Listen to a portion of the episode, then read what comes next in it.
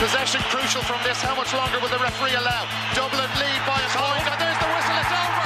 It's over. We earned it by winning the last two matches on the road, and that's not going to be taken away from us. But what I love in hurling, I love players that will never give in. He hits it. He hits it. It's over the bar.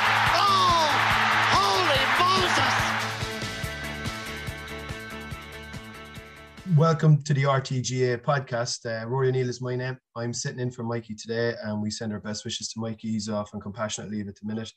Uh, delighted to be joined by Colm Keys from the Irish Independent and Derek McGrath, former Waterford manager and obviously Sunday game analyst. How are we doing, guys? Good, Rory. Hi, Rory. Derek, how are you? Yeah, we're we're a little bit of, we're a little bit uh, late in terms of getting around to it, but obviously I think a lot of people maybe had to, t- to detox after what they witnessed on Sunday, and I think look, obviously we'll start there. I mean, as Munster finals go, Derek, where would you rank it? Yeah, uh, look, I, I, I think it's the best ever. Like obviously in Waterford, we we always kind of derail back to 04. Personal connection, obviously, with, with John, brother-in-law, sent off that day. Famous moments. in Colm actually referred to him in his article this morning. I think you know Ken McGrath's catch, all those things.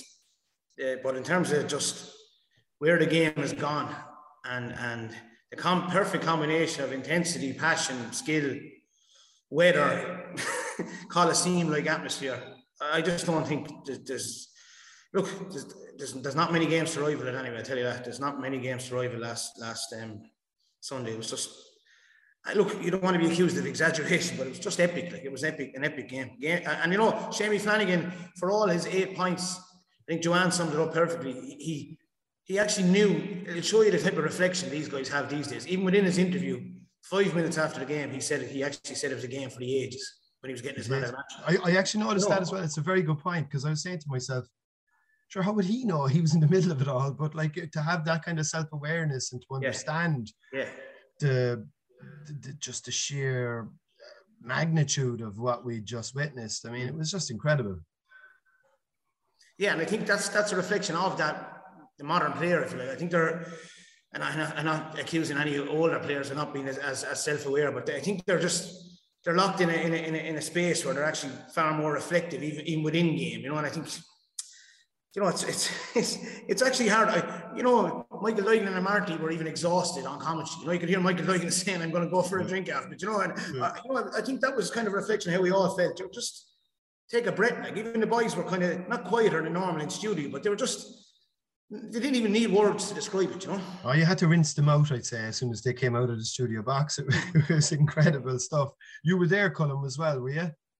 Yeah, was Rory. Long, long into the evening. It was one of those games, you know, we sometimes dread the onset of extra time, especially a four o'clock throw in. You're thinking, right, we're really up against it here now with deadlines and everything else, and to get down to the uh, around the dressing rooms and just to collate everything to, and to gather thoughts and everything before because these games have a you know they with injury extra time every or with added added time injury time they can run on towards six o'clock and obviously that's you know that's that's pressing on into the evening. But it was one of those was one of those games where you were just delighted there was extra time really just to see where was it going to go. And it didn't really change a whole lot. Limerick got away and they led by four points at one stage and they really did enforce themselves uh, in that extra time period. But yet, Clare kept giving so much of themselves in extra time when you thought maybe it's getting away from them and it's going to get a little bit out of hand for them, maybe I thought at one stage, but they kept just kept pressing and kept competing. And it's a great testament to them. But yeah, it was one of those, it was one of those uh, evenings, Rory, when you were just glad to sit in a, a wet and a damp Thurles and just savor it. It was a, it was a, privilege to be there and to, to, to witness it. And there have been some great Munster finals. There haven't been many very there've been memorable occasions that maybe haven't measured up in terms of the game as well. And while there was a lot of wides here, I think Limerick had 19, Clare had 15, and there was there was plenty of mistakes too. It was uh, it was still a compelling match. There were level there were level uh, 15 times. They'd been level 13 times in the game in Ennis. So that just shows you the level of competitiveness that was there and just the endeavour. So all around, just a great occasion. And as Derek said, 2004 was probably the last standout Munster final in terms of storyline and the quality of the game and everything that went with it and the drama and Ken that Ken McGrath catch. And obviously in 1991 and Tip and Cork were all Ireland champions at the time and there's no backdoor back then. So it lives very very comfortably and maybe even better than than those iconic matches. The atmosphere inside the stadium 50, nearly nearly 50,000 people in Thurles uh, it just bounced off the screen the two teams then decided to get into it I mean, there was, you know, there was physical exchanges going on literally from the parade right into it. There's a little talk afterwards. I mean, John Keenan got a lot of credit for obviously swallowing the whistle to a large extent, but there does seem to be, you know, a euphemism now in terms of letting the game flow. And is that really just ignoring the rules, or like, is this what we want to see? Yeah, well, look, look, um, it's very hard to answer that question because uh, um, not very hard, but when we say it, that's what we want to see, we're accused not being a hurl, not, not applying the rules in. But the simple answer is that's what we want to see. But I thought there was a lot of common sense application of the advantage where he was kind of seeing the next situation develop. So therefore he left it flow as well. You know, I, I think it's the credit is well deserved, you know. So I don't think it was kind of um you know, it just lent its, you know, and, and if Joanne was here or yourself, even Rory, you might say, look, that's not an application of the rules when you kind of say, let it flow. But I, I think there's sometimes where you have to, you have something planned in your head or premeditated, you plan for something and then you, you get a sense of the occasion and you lend yourself to the occasion. And I think he lent himself to the occasion in terms of the two teams with majority of absolute honest endeavour for the 75 or whatever minutes, sorry, 100 minutes and I think he, he contributed greatly to that. And that would be my strong argument on that. Did, did he get things wrong? No different than anyone got things wrong at times. But but I, would have to say the plaudits are well deserved, in my opinion. And I think, yeah, Colm, go ahead. It probably it probably does create difficulties for other referees when uh, when when he goes out and he handles a game like that, and you could see it from the very, very first moments. I mean, Shane O'Donnell should have had a free after a minute or two. He's pulled back there. Gearóid Hegarty, there's a challenge there from John Conlon. I think a lot of referees would probably give that challenge uh, very early on. And Gearóid Hegarty, Gearóid has the arms up. He's, you know, he's pretty sure it's a free, and we're all pretty sure it's a free. But no, the terms of engagement are set right there and then uh, by John Keenan, and and that's it. Going to create difficulties now for other referees. I think that's pretty much a knowledge. But having said that, when you're there and you're looking at it and you're enjoying it and you're you just sometimes you're just you're taken in by it. And I suppose there's a little bit of hypocrisy on our behalf to be acclaiming the performance and then and then saying, well, what about the rules in another yeah. instance? We'll watch yeah. a bad game someday. For sure we'll be on here, we'll be whatever the forum, and we'll say, well, you know, the rules weren't applied here, and the rules when when something gets a little bit more out of hand that just goes beyond what played out last Sunday. And we are guilty of hypocrisy by not referring to the rules and, and, and saying, well, why weren't they always applied all the time? It was just one of those occasions when it when it got away and we were all carried along by it at the at the time and it felt right. You look at it again, you look at some of the challenges challenges and you say, yeah, for sure for sure things could have been tightened up a lot. Maybe he was playing the advantage, as Derek said, but I didn't see too many hands up. And obviously, he's supposed to have the hand up. And I was looking for that, I said, surely a free there, especially the O'Donnell one, no free, play on. And we saw we saw quite a bit about that. And I'm pretty sure the CCCC will also be pouring through that video and uh, uh, as as the week goes on and looking for other incidents that might happen. They, will they'll have a busy week, uh, Colm, because there was quite a, there was quite a lot going on in that game on both sides. But um, they just looking at the Limerick performance specifically. I mean, you, you look at the they're take they, everybody said look let's get them down the home stretch and let's see you know what their metal is made of and of course they still come out tr- come out on top. Let's get them into a physical contest. Like no matter what way you roll the dice with them, they always seem to come up with the correct answers and the correct numbers. And like to go on this run now, four Munster championships in a row, they're unbeaten as we know since the 2019 semi-final against Kilkenny. Like Derek, the where do they stand now? In the pantheon, we'll say, of Munster hurling teams and Munster hurling greats. And our teams getting closer are or are Clare an outlier in that they're the one team now that are maybe primed to take them down? There's a, there's a few things in that, I suppose. First of all, they're, they're right up there with, with, with, you know, in terms of the modern teams, they're right up there with some of the best teams that have ever played the Munster Championship, obviously. Uh, that'll be, again, my opinion. The, the standout point for me is even if you listen, you're looking for a little anecdotal evidence of what goes on in their camp. Even John Kiely referencing the 218 semi final extra time against Cork post game. You know, I think they have, I think psychologically, I think you can't underestimate the role of their their psychological and mental preparation and resolve that's been built up, obviously based on success. But I'd imagine Caroline Currid's role is, is huge. Just just seem to be kind of find a way to figure out things by, by just sticking to the processes, albeit that sounds boring to us on the outside if you like watching it. So I think mentally, definitely they're a, they're on a different level. I think. But, but Derek, but Derek, but Derek, but how how how much process can you stick to in a game like that? I mean, surely instinct has to kick in as well. I mean, obviously they're yeah. they're incredible skills. Yeah. You know, like at what point does the at what point does the process go out the window? Really? Yeah, but I think I think that's the very thing. That's the very thing I was. I think they're the perfect kind of cocktail of process and emotion. You know, I, I think they're you know they're they're they're almost like a you know, I was going to use rugby as, as a kind of a, a parallel, but they're they just have the right combination of emotion and, and process. Like so, it's it's hard to answer that, like because you'd love to be involved in their camp to see how it works. Like you know, you talked last year the Munster final, semi final, our Munster final last year, ten points down at half time. What do they correct? Oh, they get their intensity levels up. They talk about corrective analysis at half time. When, when their intensity levels are at their highest pitch, I don't think there's any team that can be. That, there's teams that can compete with them, but I don't think there's teams that can that can beat them. And I think Clare were at the same intensity levels at the weekend. I think if you go to the 67th minute of the Waterford Limerick match, down in Limerick, there was it was a draw, right? It was no, sorry, it, it was a draw. Yeah, Shane McNulty had a shot at the post to put Waterford a point ahead.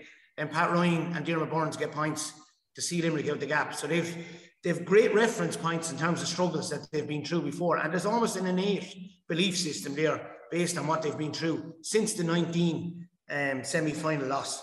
So I just think their mental resolve is huge. And I think what's underestimated as well is maybe it's not anymore, but Hegarty, uh, Morrissey, Gillane, yeah, they're big men and they're physical, but the skill level is off the, off, off, the scale, like what, what Limerick have, the skill that they have, and their ability to offload under pressure with one handed or, you know, to the side or in a ruck and come out of it and make sense as they see it in front of them is it's just off the charts, you know. I suppose the other point there about is, is champions. You look back at Dublin, Dublin and uh, Dublin footballers and the Kilkenny hurlers of the 2000s. Uh, they rarely, if ever, and I'm trying to think here on the run, I don't ever recall them losing a replay or extra time, you know, during their run as champions. And champions build up a catalogue, a great catalogue of victories. As Derek referenced, they're 10 points down in last year's Munster final. Well, that's one way they've won a Munster final. They've won games every conceivable way out from the front and lead and stay ahead and go further ahead, come from behind. This was different in that they were level 15 times. It was toe to toe the whole way through, just as it was in Ennis, and they come out on top in extra time. Just sometimes champions can build up that reserve of different types of situations that they know they've come through and they fall back on that.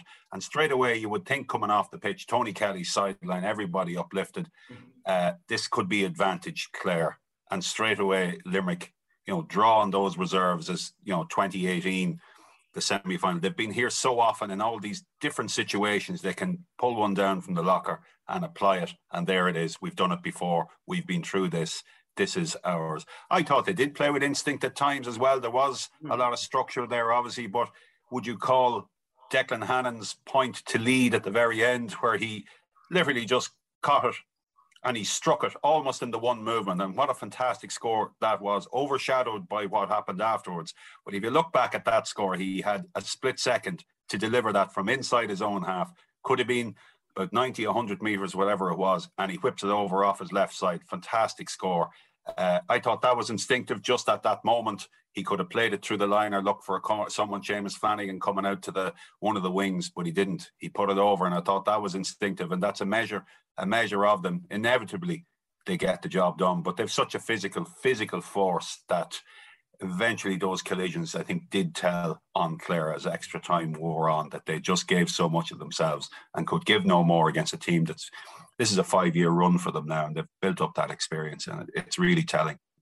The um the I mean, look, you can't not but mention the heroism, I think, as well, from a Clare perspective, to actually go in there and go, as as you mentioned, Colm, go toe to toe and take Limerick. I mean, that's three games that have all finished level. And I know that they will probably be feeling pretty low because it may, might have been a first chance for them to win a Munster Championship since '98. It's a long time for Clare, but they surely they can take plenty still, and there's still a big championship for them there still, Derek, is there? Yeah, there is. There is. Um, you know, the term left nothing, lost nothing in the in the feet definitely applies. You know, in many ways. Like, I think. You know, you, you, you take the physical. A lot of people are commenting on the physical and emotional toil that it would take on them.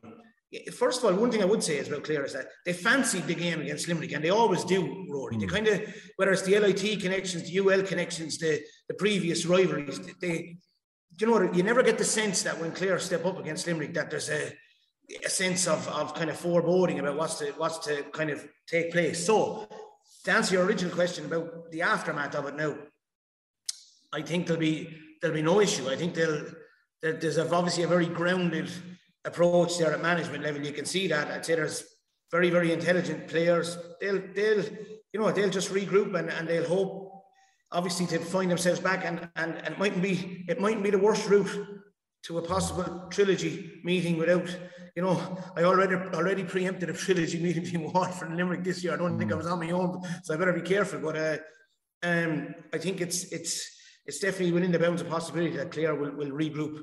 I think they will. You know, I, I think they'll I think that once they get the injuries right, the key guys that we don't know anything about near the end of the game, this team, whether it was fatigue or whether it was a couple of injuries to key players, once they're right, I think they'll I think they'll find themselves back in a semi-final. And some job by Brian Lohan, Colm.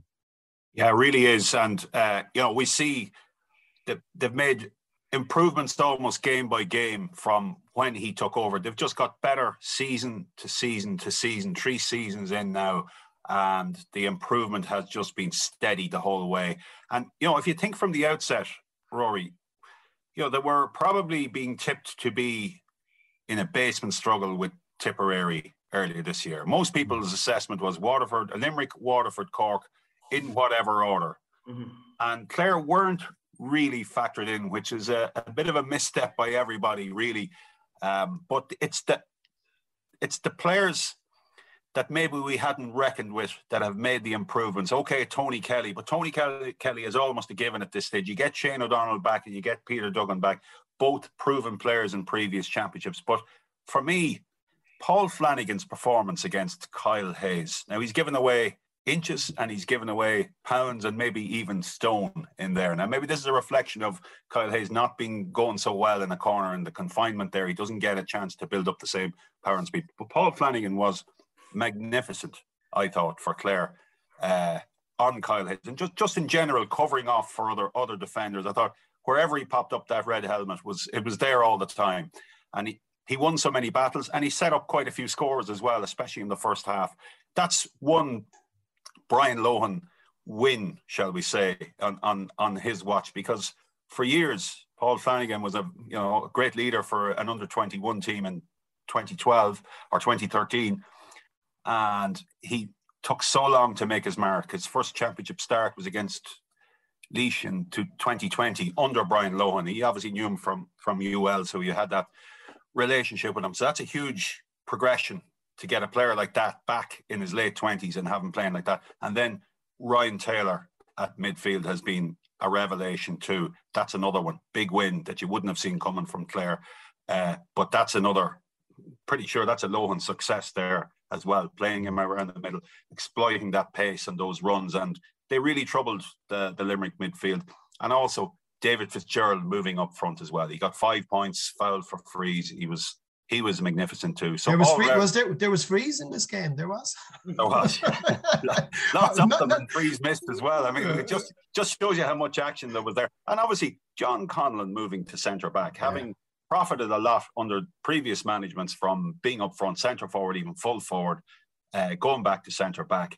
And again, like the other three I've mentioned, has been has been a real success. And for a long time there, I thought he was superb. I thought he was out in his feet at one stage, and yet he comes back and he's a storming last 10 minutes in normal time. So all around, Brian Lohan has those players playing for him quite clearly, and he has the county behind him in a big, big way.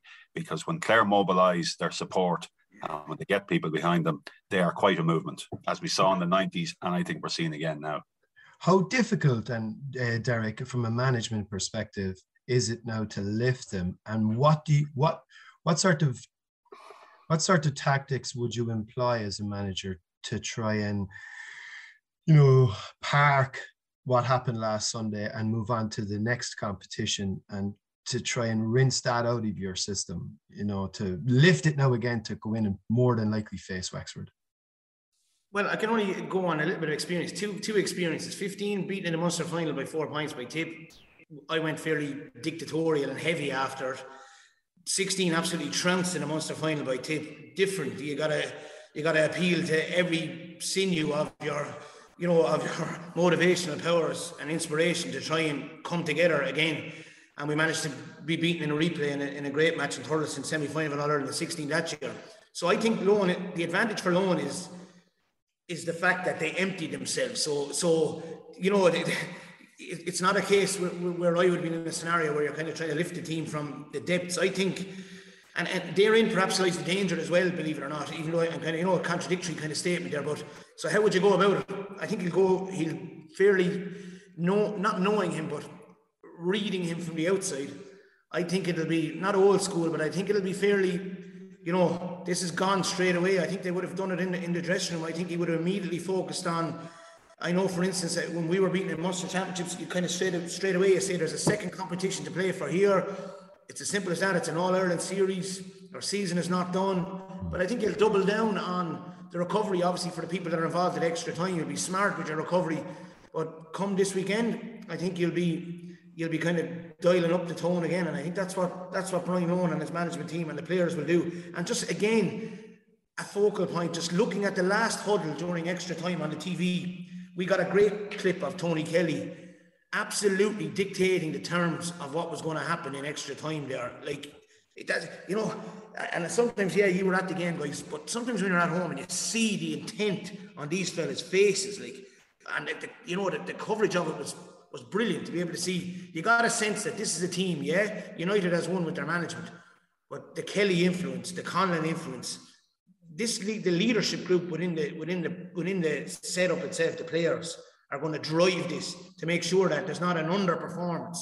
They, they're, they just want another crack at Limerick, and that'll be their motivation, or, mm. or another. And, and they won't be saying we want Limerick, but they'll be. It looks like they'll be playing the winners of Wexford and and and Kerry. And Kerry, isn't that the that's the likely um, how it'll play out? I, am guessing anyway. So I, I think so anyway. So like they'll be kind of saying, you know, they'll be watching that match over the weekend, and they'll be. I think they'll be ready for it. So they'll realign their, their goals straight away towards that and physically just recover this week and, and just tune up again mentally as the week goes on next week? It was, um, in fairness, it was just combat sport at its gladi- gladiatorial finest and moving to the other big game of the weekend, obviously, was on Saturday night. Uh, you know, didn't fire in the same way that many people had hoped. Um, what did you think of it, Derek. I mean, there has been some criticism saying that it was a poor Leinster final. Look, I suppose to a certain extent, you're not going to get the Mona Lisa every time you sit down to paint, but uh, it, there was still plenty in it for both teams to make it interesting right up to the end. Yeah, and again, it's not a kind of case of jumping on it now when, when the Munster final was so good the day after because that's what you that's what you'd be kind of accused. Look, it was it was a kind of an arm wrestle, I suppose. You know, yeah. Kenny seemed to dictate the terms from the start. You know, Kilkenny's forward unit is is is dangerous. I think they got some things really spot on in Mikey Butler's tracking of Cathal Mannion for lots of the game until he was handed over to, to Paddy Deegan near the end of it. And they kind of set the terms of engagement and Galway just struggled. You know, when they didn't take the goal chances, Joseph Cooney's goal chance, Brian Concannon's goal chance, they just they left them in it for want of a better phrase. And Galway never flowed really after that. So it was just an arm wrestle from start to finish with Kilkenny probably deserving victory, you know, deserving victors overall. What you were you there on Saturday night, Colm? No, Rory, I was uh, watching, watching it and uh, I was I'd be very disappointed if it was Henry Shefflin with the endeavour of Galway really and their their readiness for battle. I have to say, um, they really fell down in that respect. Uh, I just felt that you know they'd built up quite a bit of momentum. He had gone with the same team, placed nearly throughout, apart from Conor Whelan's injury, didn't change even for the game that might have been expected to win. Didn't run in any other players differently, so he was quite sure that this 15 was the best, and I feel they probably let him down in that respect. And uh, in terms of the the one to one battles, you could just see Kilkenny grinding it down and getting on top, and uh, obviously TJ Reid's uh, aerial ability once again. How often have we seen that? Put the ball down on top of him, and uh, it's it's a, it's just a route. It's a route that they know they can depend on so well. And surprisingly, Galway didn't really have have an answer to that. But Conor Whelan the park, they had no real threat up front, which would be a, a big disappointment. And, and did they get the ball into him often enough? Like I don't know. I, I mean, he, he did seem like he had no, look, he was up against Hugh Lawler, who obviously is coming back from a you know pretty bad hand hand injury, but you kind of got the sense that if they had gotten like I mean, Conor Whelan is the kind of fella that can win ball what any way you want, and I just don't know, kind of sent, felt that they got a little bit distracted and had they been a bit more direct, put more pressure in in on top of that full forward line by getting the ball a little bit faster in, would they have maybe gotten a little more joy. Now they obviously spurned a couple of goal chances in the first half, and that was the only worry, I suppose, from a neutral perspective. When you're looking at, it, you're going, look, that usually does come back to haunt you, and that that's kind of probably what happened. Yeah, yeah, yeah. And I, I also think on that, Rory, that if you watch the Kilkenny Wexford game, like Kilkenny used Richie Reid very poorly that day, and I think they used him a bit better last Saturday mm. evening. Like you know, in that you know, Mannion obviously drifts way out the field and they leave Concannon and Conor Whelan normally up there. And Richie Reid almost kind of said to, said to himself, I'll leave Conor Cooney, go down the field, and I'll I'll kind of double up there. So invariably, if, if Lawler was to get a touch on Whelan or, you know, Tommy Walsh was to get tight on, on Concannon, the ball broke to Richie Reid. And I thought they used it a bit better than they had in, in Kilkenny's defence, to be fair. Was Richie Reid the sub goalkeeper for Kilkenny a couple of years ago? Am I, do I, have I got is that correct, Eric? And, he was at one stage, yeah. And, and TJ Reid was a was a sub goalkeeper for St. Kieran's many it's many years they, ago. They, have an it's an amazing ability yeah, to uh, convert I players. I, I remember seeing a, an old program crop up uh, with uh, with TJ as a sub goalkeeper and Darren O'Neill, the former Olympic boxing captain, was midfielder on the Kieran's team. Austin, Austin Gleeson was goalie for us here in school in first year as well. So just yeah. goes to show, uh, just goes to show, like, but um, obviously the a big talking point after the game, lads, was you know this the handshake part too. I mean, we copped some stick on social media for mm, in a TV context for making more out of it than maybe we should have. Now, having said that, you know, this normal standard protocols post match when you're dealing with a full time whistle, you just show the celebrations, the hugs, kisses, and then you kind of you hang loose really until the trophy presentation happens. And to my mind, you know, it wasn't RTE, it wasn't the match director, it wasn't me that made a big deal of that whole thing. There was only one person really responsible for making it into something that it didn't need to be. And I think that was probably Brian Cody. Would you agree? Uh, I probably would agree with that, Rory, in that. And but first of all, the, the, the public interest in it is is huge because this is the most successful ever uh, hurling manager and the most successful ever player. Why wouldn't people be interested in the dynamic between them? The same way that you'd be interested in anything that went on between Alex Ferguson and Roy Keane, in the same way that these are two, the two biggest figures in the sport, and they're happening to come up against each other now in a sideline. Obviously, Henry's with a different county, and the dynamic in Salthill was such around the handshake that there was going to be huge interest. And the way it played out, obviously, I would have expected probably both to meet halfway and shake hands at some stage. I would have expected that. Henry stood still. Maybe there's a bit there eh, with, with him as well. And Brian Cody, from what I could see, again, I'm only looking at the cameras, didn't venture down. So there was a reluctance there, maybe on both. And in the in the end, Henry went up, shook hands. It was very, very brief. I think what Brian Cody said, but I couldn't be sure. It was a good man. Thanks very much. There was nothing more to it than that.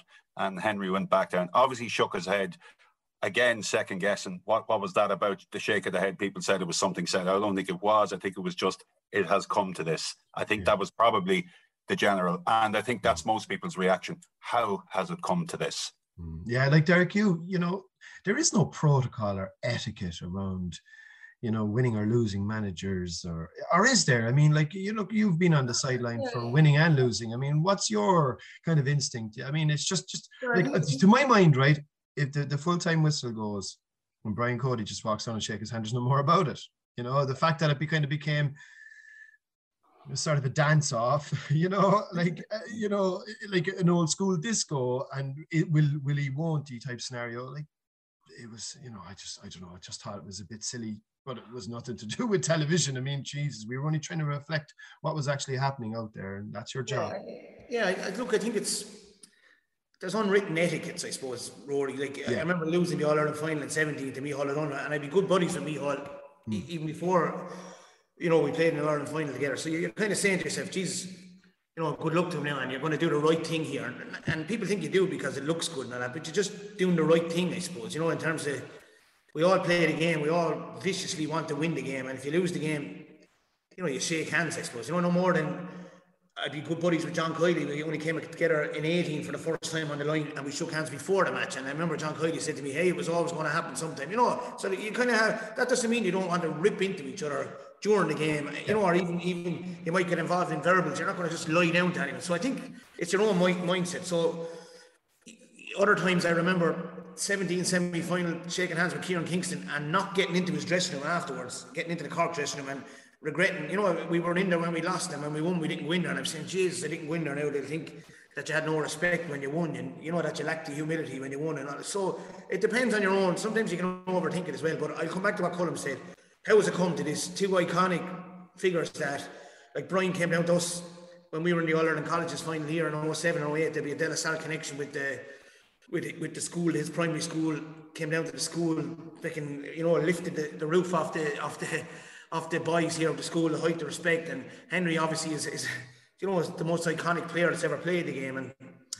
That's just sad. I just wish it yeah. I wish it had ended better. Like, you know, you yeah. know, and, and, and now part of it, maybe they want they don't want to engage in the public kind of display of it as well. You know, you know, and you, you might allow for a, a winter of where someone says, you know, call over to the house, we'll, we'll have a cup of tea or, or a pint, you know, and Mm. And, and maybe that's the better way of, of kind of solving any perceived grievances. But I, I just don't know. It's, it's, well, I think it's as simple as this, Derek, that Brian Cody has an issue with Henry Shefflin managing managing Galway and coming down to him with a, a, a Galway top on him and Supermac's. That's just something that he is finding difficult to embrace that the player that served Kilkenny and obviously him so well. That's something that obviously he has a difficulty with. I presume that that that is it behind the reluctance. Although the man himself would say, "Well, there's no reluctance or no issue with me. There's no no big deal. All I see is Galway." That's what he said. So that's that's really that's really where it is. I would imagine. Well, they both move on to different stages. And speaking of which, obviously the Joe McDonagh was played on Saturday in the preceding game, and Antrim looked to be home and host. Ten minutes into the second half, um, now they won out in the end, and deservedly so. But they got a they got a fair old fright in the end as well too. At the same time from uh, Steve Molumphy and Kerry, didn't they, Derek? Yeah, we were actually. I was involved with the Laois minors. We were beaten by Clare, and we're coming back on the bus from Ennis, and we were just keeping in touch, obviously, because I would have known Fintan O'Connor very well, who's involved in Kerry the last two years. In the tip twenties, they were in the final the last two years, and then Steve Molumphy building on that good work, and we were talking. What's the score in the match? Kerry or Antrim 8, 10 points up, 11 points up, and then all of a sudden you're into a kind of a Jordan Conway comes off the bench. I know he had fierce hamstring troubles under under Fintan. Um, they could never really get him on the pitch as much as they wanted. And he gets 2 2. Um, Mikey and, and Podge Boyle ripping it up and Daniel Collins, and all of a sudden you have a contest. But overall, when you watched it back yesterday, overall, Antrim probably just marginally superior in terms of when they were on top. They looked a good flowing team. You know, Kerry very spirited to go to the end, but um, and a couple of crucial decisions at key times. I, you know, we, have we've all seen the clip of the guy kind of maybe falling over and, and the free. There was a couple of you know a couple of crucial decisions kind of that you know could have perhaps brought it back to a point. But um, as I said, Conal Cunning and Kieran Clark and um, you know Sean Elliott, very very prominent for for for Antrim. You know they, they probably deserved it overall. To be fair, making really good progress as well, Colm Antrim. In fairness, under Darren Gleeson, and will you know look it'll depend really on their state of mind and obviously it's a glamorous enough gig for them uh, to be welcome in Cork to Corrigan Park. And regardless, I suppose they're probably in bonus territory. So, you know, you you wouldn't expect them to win that match, but you just look, you you never really know. I think what's probably more important from an Antrim perspective is they're back in the Leinster Championship. And I think they'll actually add something to the Leinster Championship. I think they will bring like they w- would it be fair to say that they will potentially look at Westmeath, Dublin, there there'll be games that they'll feel that they can go in and target and potentially win and maybe sustain a run in the Leinster Championship, which could potentially then again bring them on again. Well, some of the results over the over the last year would certainly suggest that in the league, especially, they have really, really put it up to uh, some of the better teams. If you remember that game against Clare last year in Corrigan Park, which which is a difficult place to go, and I think all teams will take a lot of hope. All these teams in that in that bracket will take a lot of hope from what happened in Mullingar with Westmeath uh, getting that draw with Wexford. So uh, I think uh, that gives Antrim Antrim a really competitive side. Um, they've been up and down. Obviously, won the Joe McDonagh uh, in 2020, and they're back up again. And this, this, time, I just get a sense that they may sustain it uh, next year. They'll sustain it a lot better. There is that sense about them that they are making steady and firm improvement. Well, I'm uh, looking forward to my first trip to Corrigan Park on Saturday. So I'm off Saturday, so we'll take an old trip up there. Have any of you actually ever been up there? Have you been up there, Derek? I've been up there. Yeah, it's, uh, I know it's a great venue. Great venue. yeah. Look, even Waterford were lucky to get out of there with a, with a win this year. You know, they drew with yeah. uh, beat Clare, drew with Wexford. You know, I I completely concur. I think they'll add a huge amount to the Leinster Championship next year in terms of I think they will target a couple of victories, and, and even in the league, I think they'll target one away win next year, a good a couple of good away performances as well in the in, in the league next year. The Cork supporters, now I don't think anybody will any will ever feel too much sympathy for them, given the, you know given the fact that no one really likes Cork. Let's be perfectly honest, but they are going to lally over this, by the way. Like it's a long old haul all the ways up there, and they will have. They'll still bring, you know, they'll still bring a couple of hundred as much as they can get up there anyway. The cost of diesel and the overnights, and they're all giving out. But sure, look, they're still in the championship. There could be worse things going on in the world. So that's it for hurling, lads. Listen, thanks a million. And um, we've got Pat Spillane coming up for football, and we're really looking forward to the last couple of rounds in the hurling championship because, um, as we know now, we're heading into the really business end. There's no more second chances, and uh, knockout hurling from here on in. Just want to say thanks to Derek, and we'll have Pat coming on in a couple of seconds. Possession crucial from this. How much longer will the referee allow? Dublin lead by a earned it by winning the last two matches on the road, and that's not going to be taken away from us. But what I love in hurling, I love players that will never give in. He hits it. He hits it. It's over the bar.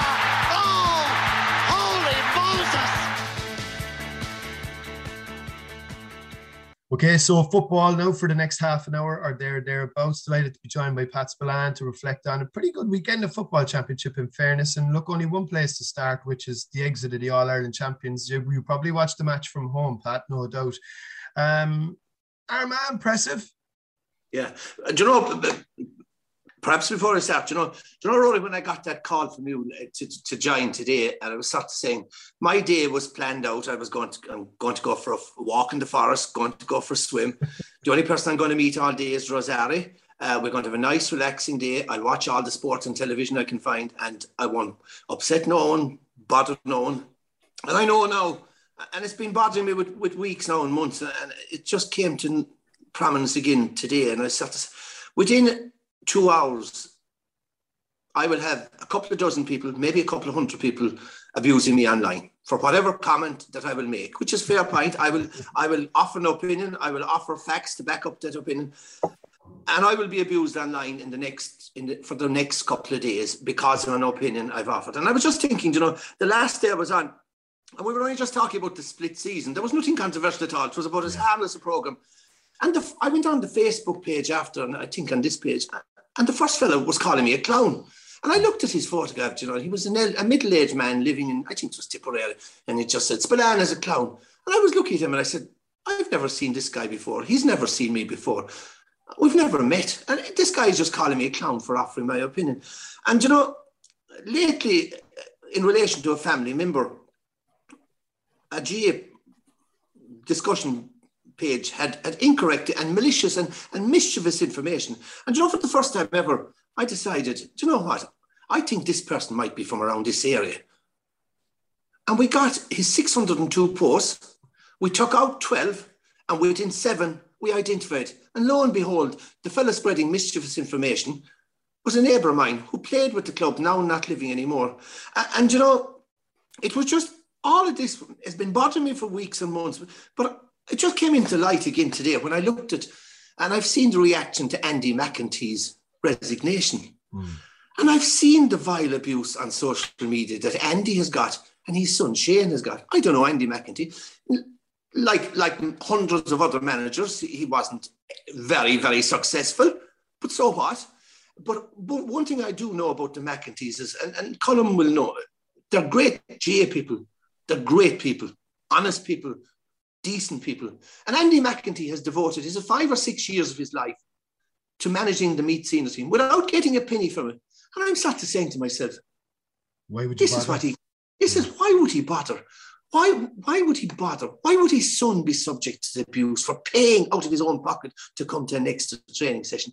And I'm just saying, this country, I, I, with, with, the social media giant, we have a, a serious issue. And right, players, managers, pundits, and pundits are not are, are, are immune to getting this. We offer an opinion. Uh, we put our face to it, we put our name to it, and we, we back up our opinion with facts and stuff. But these multi these these social media giants in this country are getting away with murder.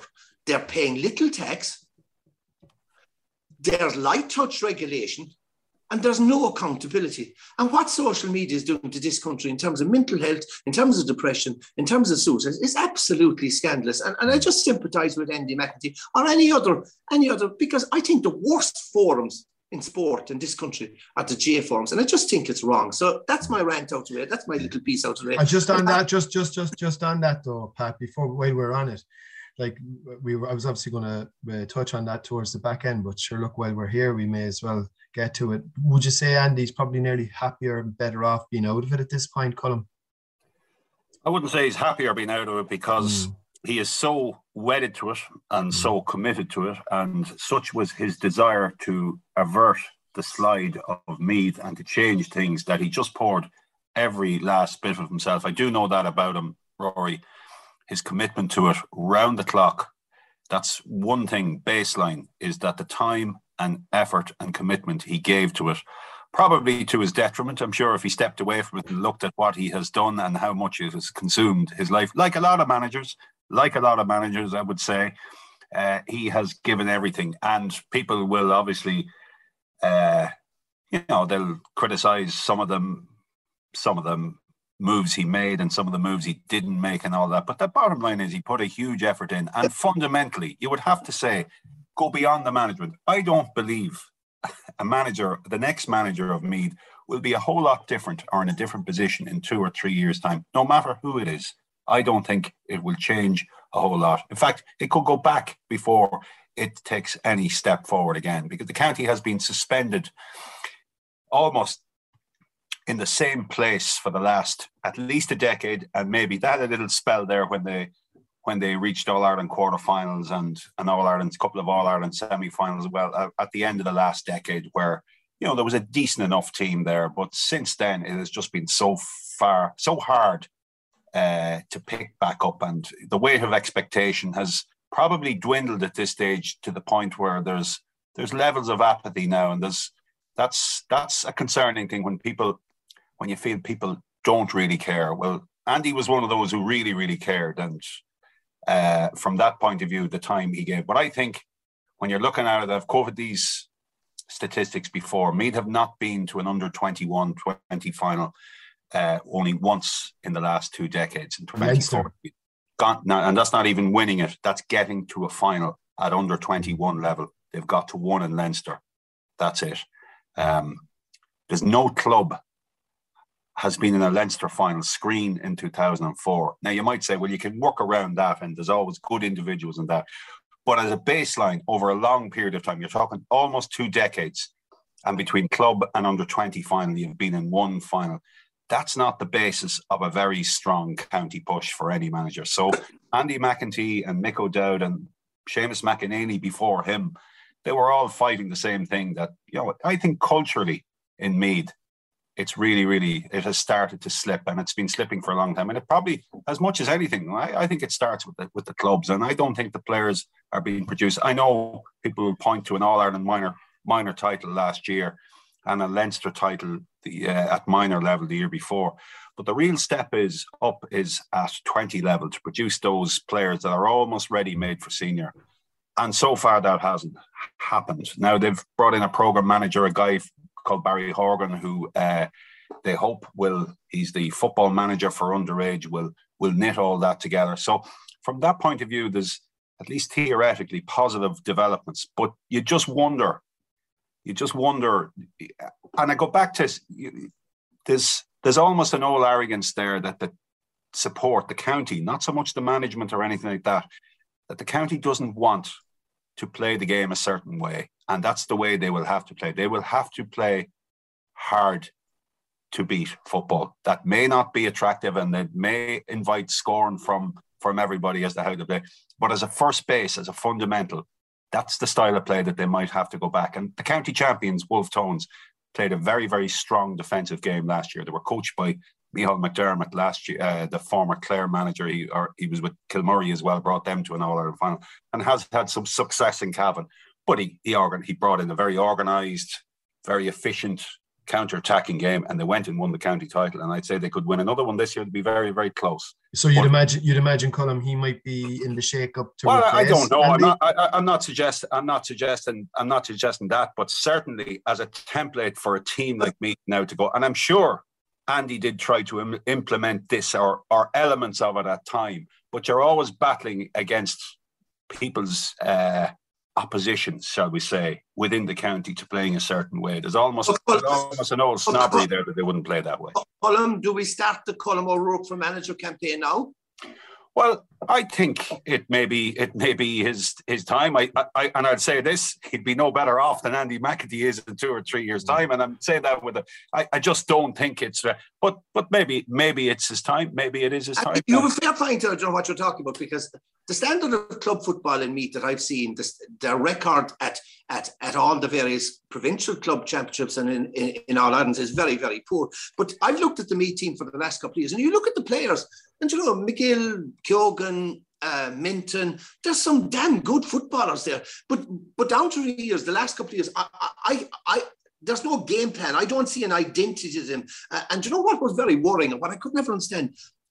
The lack of a 70 minute performance in, in over the last two years. You look at their big games, the big game, the relegation against Kildare, the game was finished over the contest. But and me- I, for sure, Pat, if you were to pick out a game, and obviously the beatings from Dublin were have been have been very tough, and they've been they've sapped morale. They've really sapped morale everywhere. That people are look almost looking the other way. But that was the game. You're right. The relegate or the, the promotion playoff against Kildare last year. That was the game that Meath really needed to be winning to gain a foothold and to gain progress, to get it, to keep ahead of Kildare. And they're not ahead of Kildare. They've slipped back.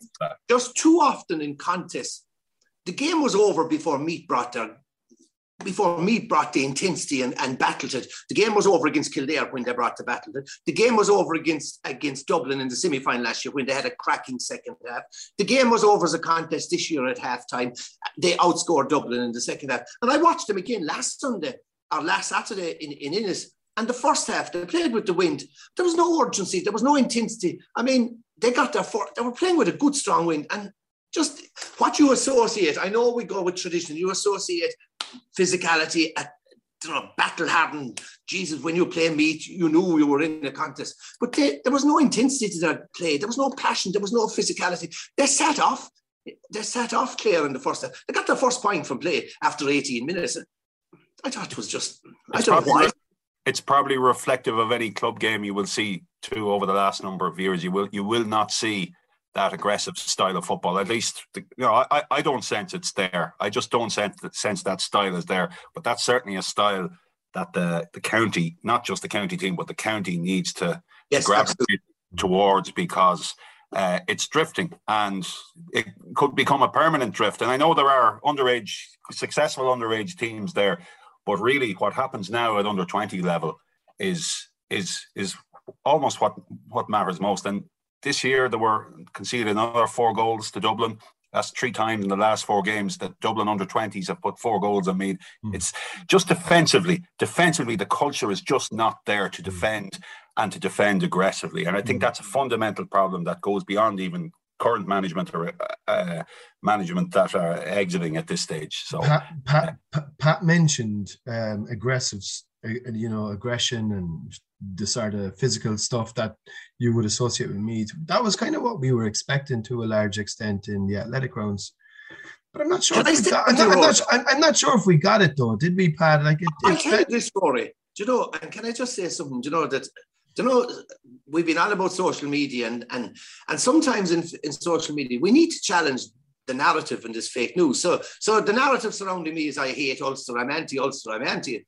And can I just say that out of the Okay, the best match last weekend, I'd be biased, but the best match I watched last weekend by a million miles was Leitrim and Sligo. It was a cracker. But anyway, that's part that aside. But the next best match, I thought the Armagh Tyrone game was a really enjoyable game of football. I really thought it was enjoyable. I thought Armagh brought a lovely, fresh approach to, you know, played front football. I love the variety in their attack. I love the way they, they, they ran direct. I love the way they had runners coming in support. I love their kicking game. It was a long, direct kicking game at times. It was into diagonal, uh, diagonally into the corner. Certainly, Kieran Donny must have some influence. But you're right. There was an interesting statistic. You know, we remember the cagey defensive fear football of the previous week, the Ulster final between Derry and Donegal. And you remember that statistic where only two scores, two points came from turnovers. In other words, the teams just out of fear never took the ball into contact. But that fear wasn't there last uh, last week, last Sunday in in the athletic grounds because do you remember the stat? Uh, and you'd have been looking at the stat at halftime. All the scores from both teams had come from turnovers, most unusual. And like we've said this about Tyrone all year, that we look in the championship, I, I watched them against Fermanagh, I watched them against uh, Derry, watched them again. They're flat, they're flat. Uh, they weren't the team of last year. They were flat, they were tired, they were jaded. Uh, and you know, the one little statistic was the hunter became the hunted. Like you think of that, that ambush that Tyrone performed on Kerry in the semi final last year, and you think of that statistic that Kerry in the final attacking third had 31 turnovers. The tackling, the swarm defence, that, that spider's web of a defence. Last weekend, that wasn't there. That ferocity, that swarm defence. I think, uh, like even in attack, Tyrone lost nine, but in the first half, Tyrone turned over the ball in their own attack nine times. You know, it was so on Tyrone. Like, but you know, uh, people say, well, why? I said that about, you know, Mick Dwyer, kept us hungry. And we were the same bunch of team, but he dangled carrots in, in, the, in, the, in the form of, of tours. Dublin, what they achieved over seven or eight years, it was unreal. But and I was saying, well, why? Well, obviously there was a lot of fresh players to come in. But the one thing you had in Dublin was you had 30 of a panel. You had a huge panel. There was fierce competition for places. Players on their toes. They were picked and formed that A versus B game. And, and, that obviously wasn't there in Tyrone this year because what happened in Tyrone? Seven left the panel. When seven left the panel, they were the boys who were the impact subs. They were the boys who were pushing for staff. They were gone. So with them gone, there was no real pressure on most of the fellas in position. You know, they were comfortable. They didn't have the impact subs. They didn't have the hunger. And you know, when you see three fellas from the under 20 panel being parachuted in to the, to the panel two weeks before a vital championship game, you know it's a bit of a knee-jerk reaction. But I looked at the statistics. Uh, other, I mean, against against Derry, they the forwards got one point from play. Tyrone forwards got one point.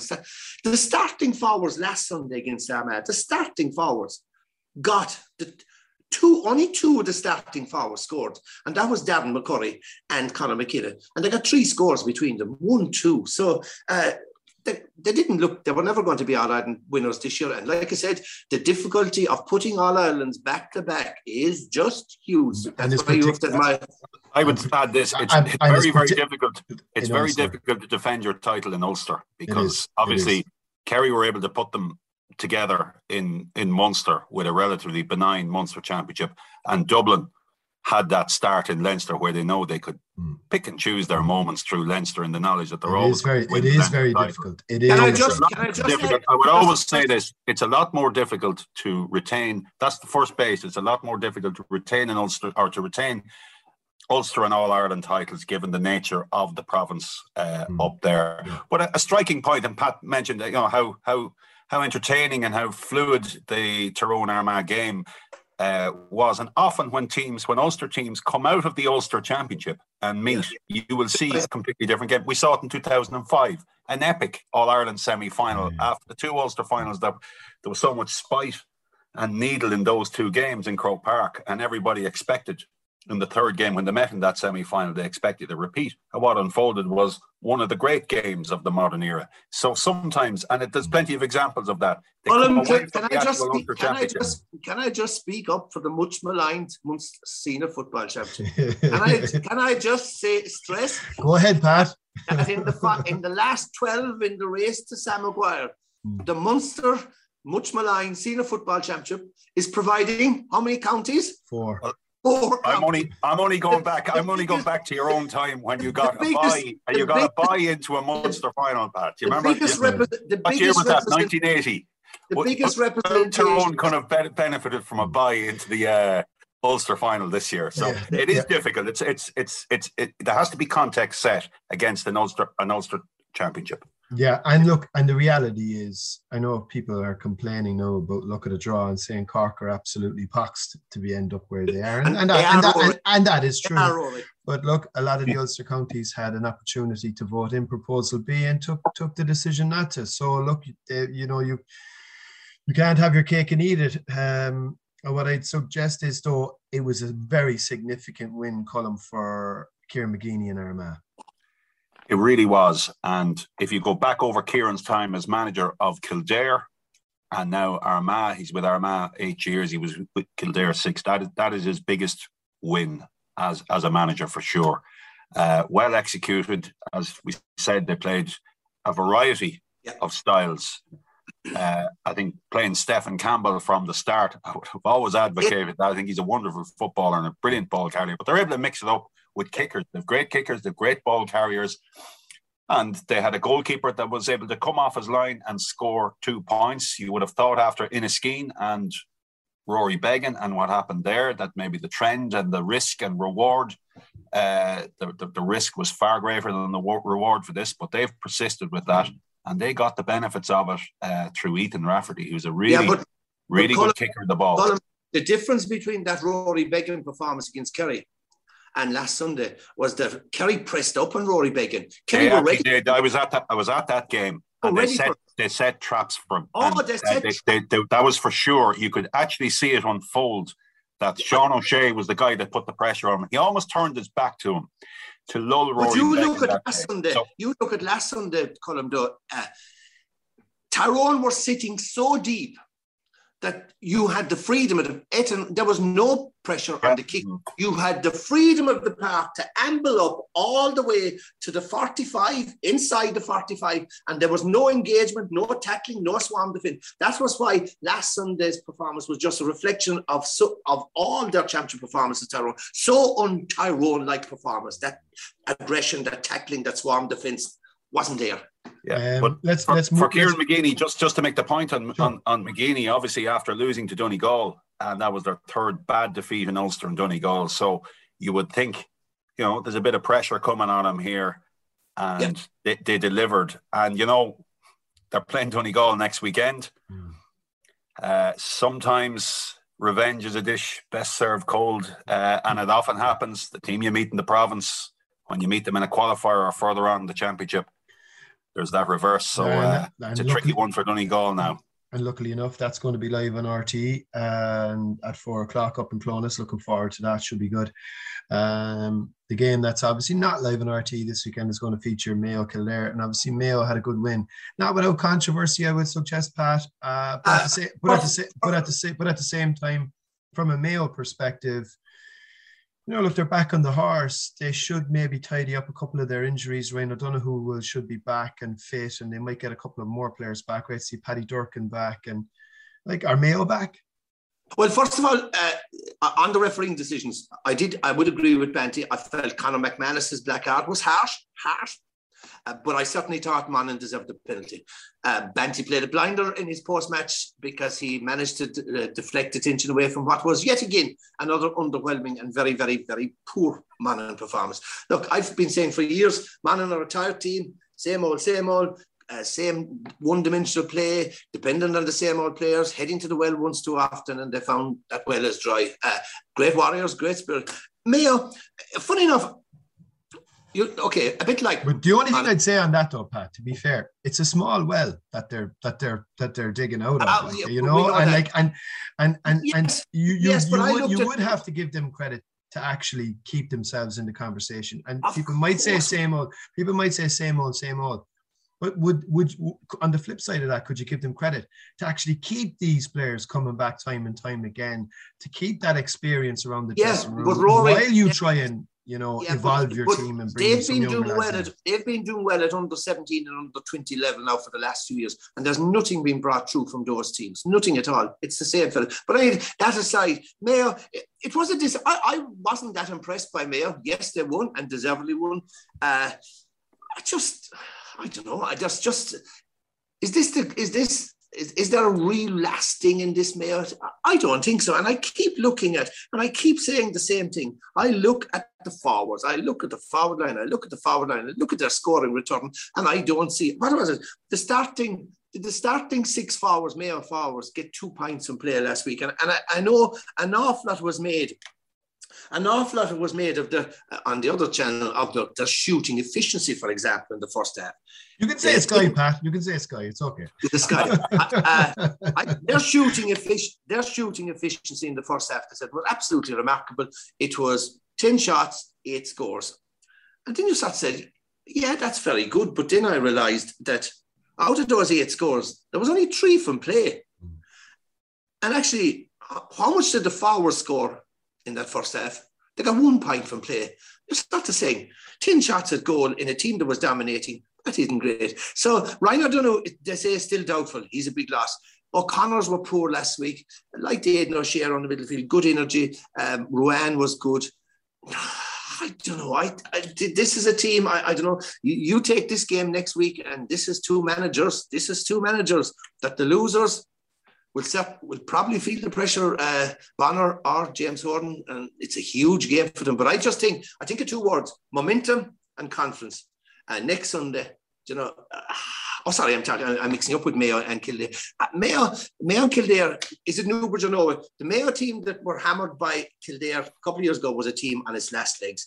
There's probably a kick in them still to beat Kildare. I don't know what sort of a team, but I wasn't impressed by Mayo. That's the, just still not impressed. There's just something about them. They were a man team. They were there for the taking, a very average man team, and they huffed and they puffed and they managed to get over the line. But they, they, they have used the back door well in the past, though, Colm, and they have resurrected their seasons on a couple of occasions in that back door.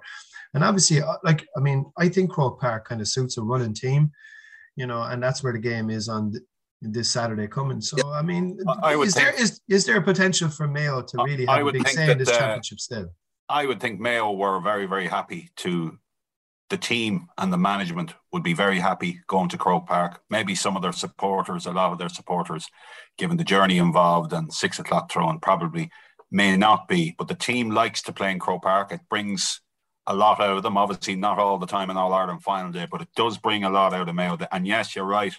2016 and 2017, they came from a long way back through the qualifiers. So the muscle memory for some of their players and certainly for the county in general is there to take on and embrace qualifiers. And uh, I thought, agreed with Pat up front, they struggled, but then without Ryan O'Donoghue, who has Tommy, really Tom, Tommy Conroy.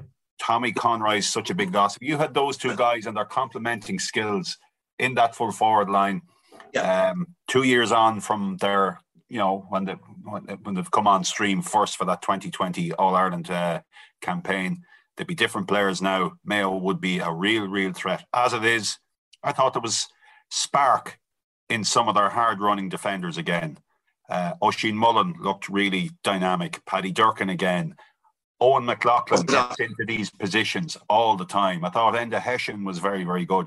That's always Mayo's real strength is that running power from from the back. And I thought they were able to protect themselves a little bit better, albeit they didn't have the same maybe threats that they had against Galway uh, as they had. But generally, they, they dealt well at the back and they kept themselves a little bit more compact uh, than they had been against Galway. So I saw certain signs of improvement there. And the well being of Mullen, Mullin and Durcan and and McLaughlin. I mean, no more dynamic half back line in the game than those. Obviously, McLaughlin gets himself into these positions. He doesn't always make it count, and that was evident again. Actually, a big addition. A big addition for next weekend, and he probably he was on the bench last week, is Jordan Flynn. And Jordan Flynn has been a revelation this year. He was brilliant mm. in the league. He was man of the match when Mayo hammered Kildare, and he'll be a big addition. Yeah, he's, he's, a uh, strong runner. He is, he is, but I, I, he'd be an addition off the bench. But I did think the midfield played well in in Castlebar. Matthew Ruane and, and Aidan O'Shea. Uh, I thought they did well. Ruane again adds to that dynamic running game, and that really is is their strength. You know, they and that's always been their strength through the decade. And they're not they're not moving away from that. They're not deviating away from that. That is their game, and they have some of the best doing it. And I think I think eventually that they will run they will run Kildare down on. Uh, on Sunday. Kildare or Saturday, Kildare have a bit of recovery, no more than we spoke about me. The psychological damage that Dublin are inflicting on Leinster teams, it's it's really really difficult for them to pick up now um, and and go again after that. Obviously, they'll they'll make every every effort to, but they have to really strip it back and make themselves difficult to beat. That's the first instance because obviously they went into a Leinster final hoping the support and the whole vibe in the county was, well, we'll have a go. It won't be like last year. And they're opened up for and five goals in 25 minutes.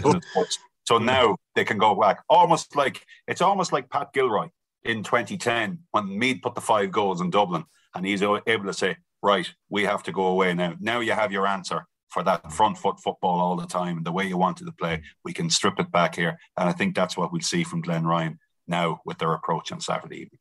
Uh, big game in Ennis, Pat, and I know we spoke about Meath and Andy McEntee earlier on, so it's only fair just to give Colm Collins and Clare their due credit, and obviously the great Munster Football Championship. But in fairness to them, like they were under pressure going into it because it had been pretty well uh, documented and flagged in advance how poor Clare's record in in particular had been against Meath, and like I watched this game and I know they only won by a couple of points in the end. They missed a penalty through David Tubridy.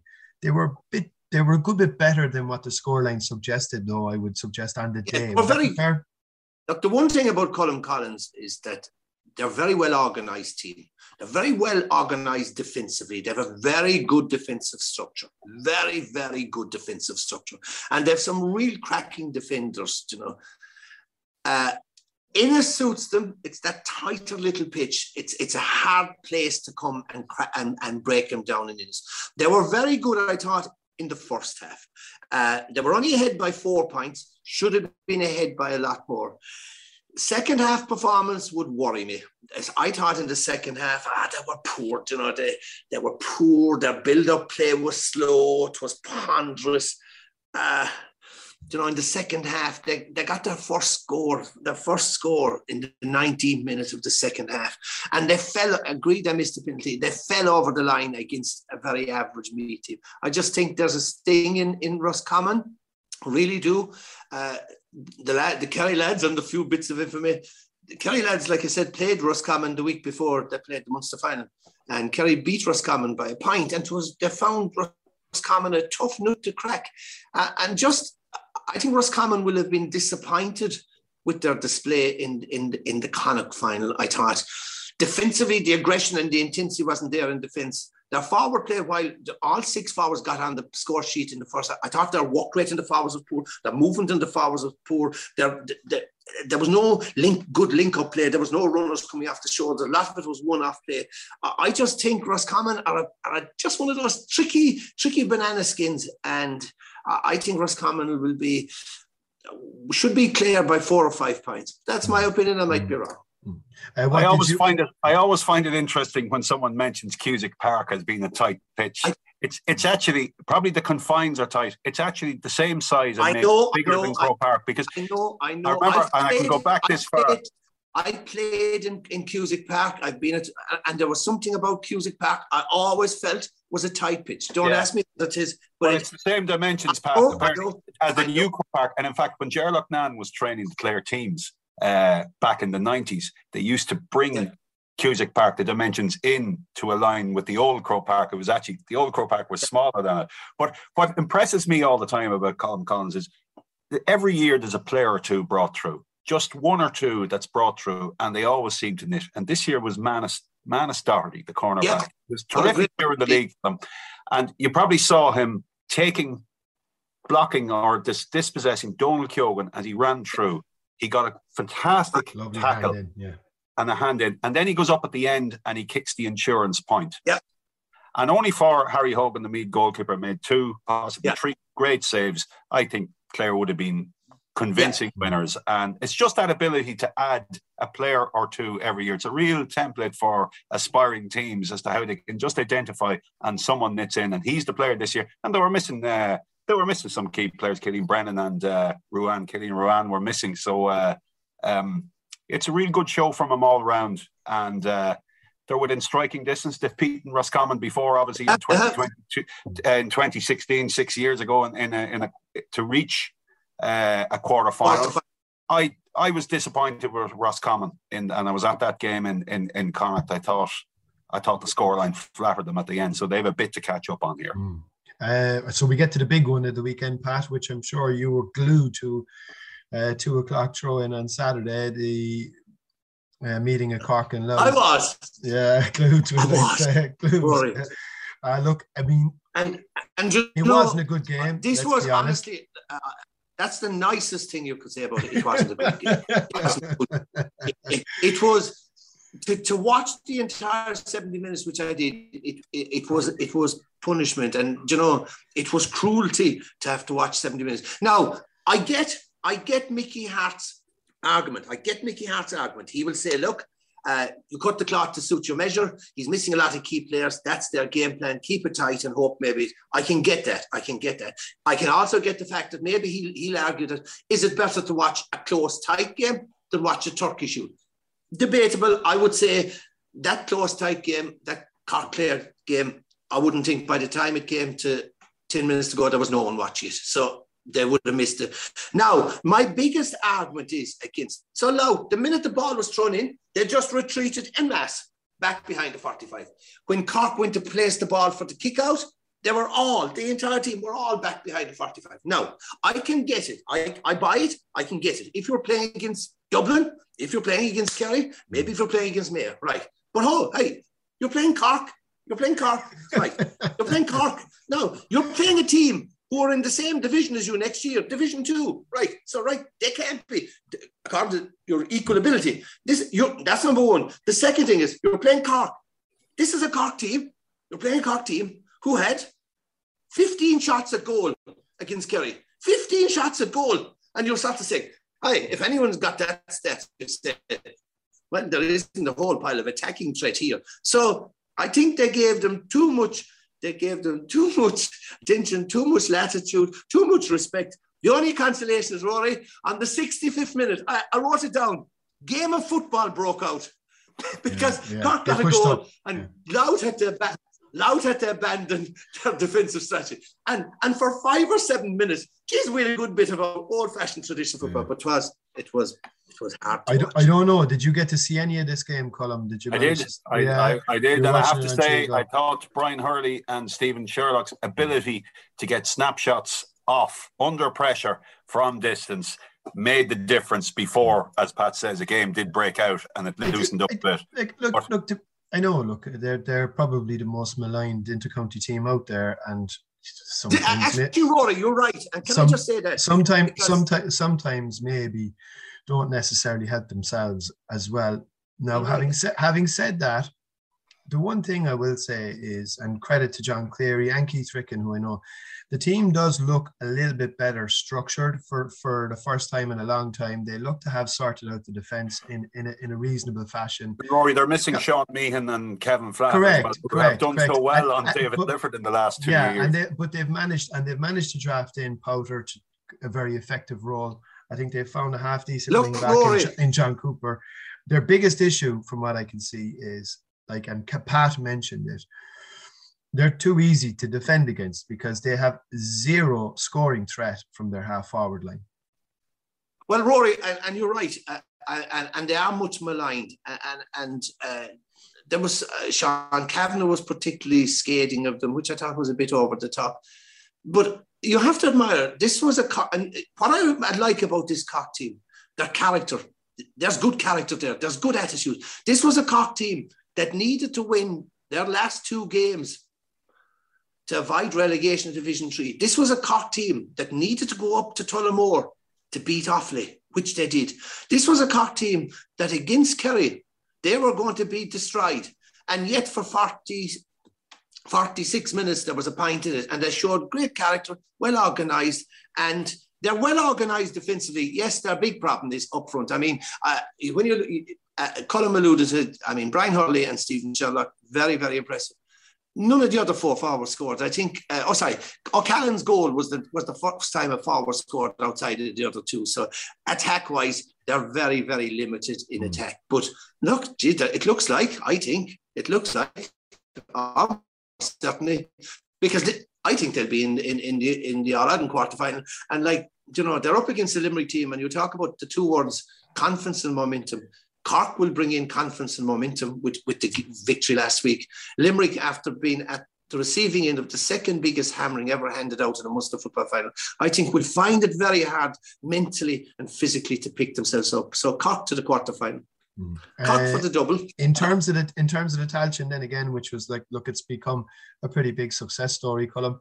And Yeah. we saw some incredible games again last weekend. All teams, as we know, playing at the same level. The only thing is, everybody kind of picked Cavan Westmeath Offaly, and then whatever you're having yourself for the fourth team. Is it a little bit predictable, or look, is that just the nature of all sport? Yes. Uh, It is. It is. I think. I think Cavan and Westmeath are the two best teams in it. They've they've avoided each other now. I think it'd make a decent final. They're the most. They're, you know, they're the most likely to make a mark at the next level, and that's really, really what it's about to get a team to the next level. Obviously, Cavan have played in an All Ireland semi final recently, and Westmeath have contested Leinster finals, albeit against Dublin, which you know went badly for them. But still, they've beaten the next best in Leinster, so they are around that level. That's probably probably around the bottom of Division Two. Both of them are. That's where they are, and that's that's what the Tailteann Cup uh, aspires to do is to to prepare teams for the next level. I think we've seen a lot of good games. Obviously, uh, what strikes me is the uh, engagement of most players and management in it. That they've embraced it, they've gone after it, and from what I can see, they've enjoyed it. And I think with the uh, two games on now uh, on live TV and the prime Sunday afternoon slots next week, it'll really lift it again and bring it into focus. So I think it's been a reasonably successful start for the Tailteann Cup all around. I think Leitrim beating Antrim, Carlow beating Tipperary really helped it too. The fact is, you want the best teams. I know the fairy tales are there, but the, the, be- the any championship is about identifying the best teams, and I think the best teams are now in the mix to. Uh, Which will hopefully which will hopefully help the profile of the competition as well too. And I'm I sure. mentioned and you, and you, and you and you obviously have a vested interest in this, Pat. So I have, yeah, point and I view- watched like the Leitrim Sligo game. I swear to God, lads. Uh, okay, it was it was it wouldn't be the top quality of a kit, but it was a cracking contest. It was an absolutely brilliant contest from start to finish, uh, and and decided in penalties. And I say to myself again, I say it a hundred times: it is wrong, wrong, wrong to, to throw a team out of a championship on a lottery, which is which is uh, which is what penalty take is all about. Just think, I mean, there was a, a big crowd in Carrick-on-Shannon last week. Lovely compact ground, great atmosphere, great colour, great passion, great football, exciting. What wouldn't wouldn't it be brilliant if this if there was a replay back in Markievicz Park on Sunday with a big crowd? What it would do for the profile of Gaelic games in both Leitrim and in Sligo? It would be absolutely brilliant. It was absolutely yes. Uh, when when the winner on the day came out initially a few years back, there was a second period of extra time of five minutes each, and it was dispensed with. Now maybe that was down to fatigue or the games were just too long. I mean, most games are going to 80 minutes. You have another 20 and another 10 would really leave players. But is it a better solution maybe than penalties if players and management and supporters and you know Pat clearly disagrees with the the use of penalties. Yes. Would that extra the installing that extra five minutes aside and an extra would period of uh, extra time again? Possibly so. It, it would it obviously be a huge test, but you'd have to increase the number of subs and consequently increase the numbers on squads as well to accommodate that. There would have to be accommodations around that. And it'd make things very interesting for broadcasters carrying it anyway. But sure, look, that, that that's another day's story. Um, so just a quick look in terms of the draw, as, as we mentioned earlier on, you know, there is a notion out there, Cork are very lucky, uh, maybe Armagh a little bit unlucky. But again, look, that's the nature of a draw, I suppose. And um, should there should be it should still be a good weekend's football coming up this weekend, Pat. I, think it will. I think it will. I I, I, I think it will. Uh, I, am going to put my head on the block. Uh, I might be wrong. I might be right. Uh, I think, like I said, Roscommon to beat Clare. I think Mayo, Mayo Kildare, I think is the hardest one to call. I really think Kildare. I like their athleticism, their physicality. If they tighten up that defence, mm, they're in with a shout, but probably a nod to Mayo.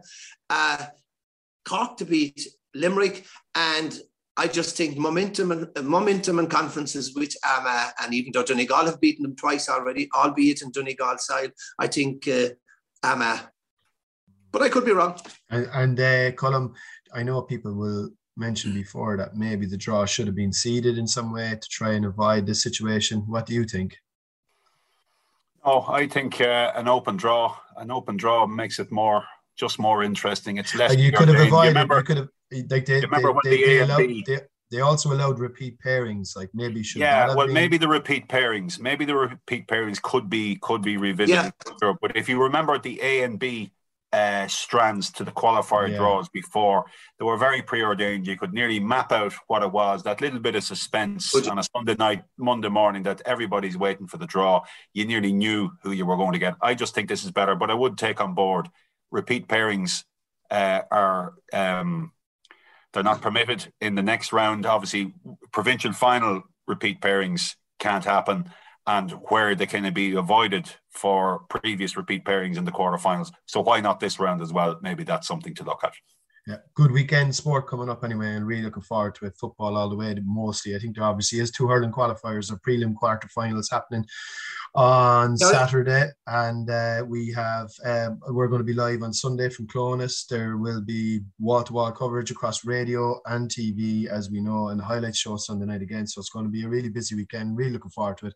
Thanks to Pat, thanks to Derek McGrath earlier on, thanks to Colm Keys, lads. Well done. Thanks a million. And sure, look, let's see what happens this weekend. And may the best teams win, and hopefully another win for Cork. Isn't that right, Pat? You love that.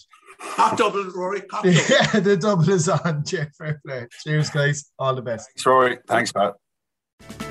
Possession crucial from this. How much longer will the referee allow?